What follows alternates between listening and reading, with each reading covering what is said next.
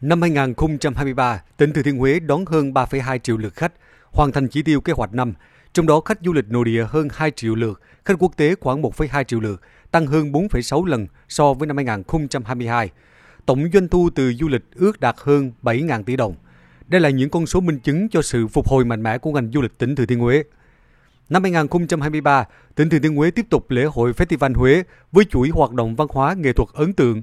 Nhiều sản phẩm văn hóa du lịch dịch vụ mới được xây dựng, khai thác có hiệu quả, mang đặc trưng riêng của vùng đất di sản văn hóa thế giới như Huế, thành phố lễ hội, Huế kinh đô ẩm thực, Huế kinh đô áo dài Việt Nam.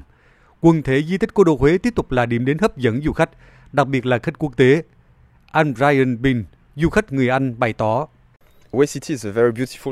Huế là một thành phố rất đẹp. Trước khi đến đây, chúng tôi đã tham khảo nhiều thông tin về điểm đến này. Mọi thứ ở đây rất tuyệt vời. Từ cảnh quan, công trình kiến trúc di sản, văn hóa, ẩm thực, con người. Tất cả rất đáng để trải nghiệm. Qua đây tôi hiểu hơn về văn hóa bản địa.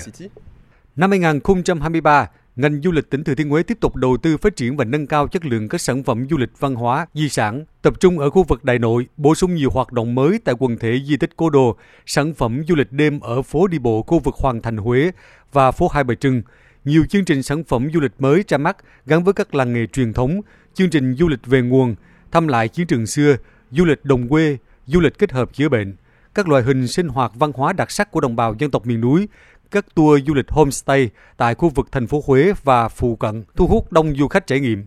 Các đơn vị doanh nghiệp chú trọng đổi mới cách thức xúc tiến quảng bá du lịch gắn với bản sắc văn hóa và con người Huế. Tỉnh Thừa Thiên Huế tổ chức đoàn công tác tham gia chương trình xúc tiến giới thiệu du lịch, quảng bá di sản văn hóa tại Hàn Quốc. Các chương trình liên kết hợp tác phát triển du lịch với các địa phương cũng được đẩy mạnh. Đặc biệt, việc đưa vào khai thác nhà ga T2 cảng hàng không quốc tế Phú Bài phát huy hiệu quả, tạo thuận lợi đón các chuyến bay quốc tế cũng như trong nước, mở ra cơ hội phát triển mới cho ngành du lịch tỉnh Thừa Thiên Huế. Tuy nhiên, dù phục hồi mạnh mẽ nhưng ngành du lịch tỉnh Thừa Thiên Huế chưa khai thác hiệu quả tiềm năng và lợi thế. Chất lượng dịch vụ, nhất là các dịch vụ cao cấp, cơ sở lưu trú đạt chuẩn từ 4 đến 5 sao còn thiếu.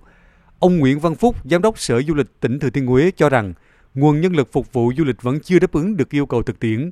Công tác xã hội hóa trong lĩnh vực khai thác, phát huy các giá trị di sản văn hóa và hoạt động văn hóa còn khó khăn. Hiện nay lượng khách riêng từ Thừa Huế đang có dấu hiệu tăng trưởng tốt, đáp ứng cái nhu cầu của du khách trong giai đoạn tới. Các doanh nghiệp cũng như ngành du lịch cũng à, xác định là chúng tôi chỉ cần phải đáp ứng đủ điều kiện để đón khách chứ không đón lượng khách vượt quá khả năng.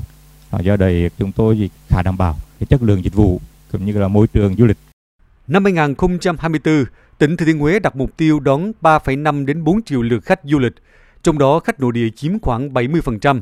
Tổng thu từ du lịch đạt từ 8.000 đến 9.000 tỷ đồng. Địa phương tập trung nguồn lực đầu tư phát triển du lịch, xứng tầm là ngành kinh tế mũi nhọn, từng bước xây dựng thương hiệu du lịch. Huế điểm đến của năm di sản thế giới, Huế kinh đô của lễ hội, Huế kinh đô ẩm thực và Huế kinh đô áo dài.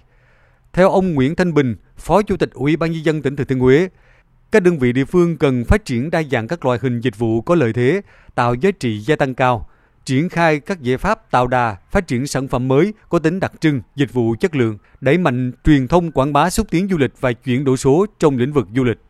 Chúng tôi đặt mục tiêu là phải thu hút được nhiều khách du lịch quốc tế để có thể phát triển ngành du lịch của Huế một cách trở lại bình thường như cái giai đoạn trước đây. Thừa Thiên Huế cũng đã ban hành rất nhiều chính sách cũng như giải pháp để xây dựng Huế trở thành một trung tâm văn hóa, trung tâm du lịch của cả nước theo nghị quyết 54 đã nêu rất rõ.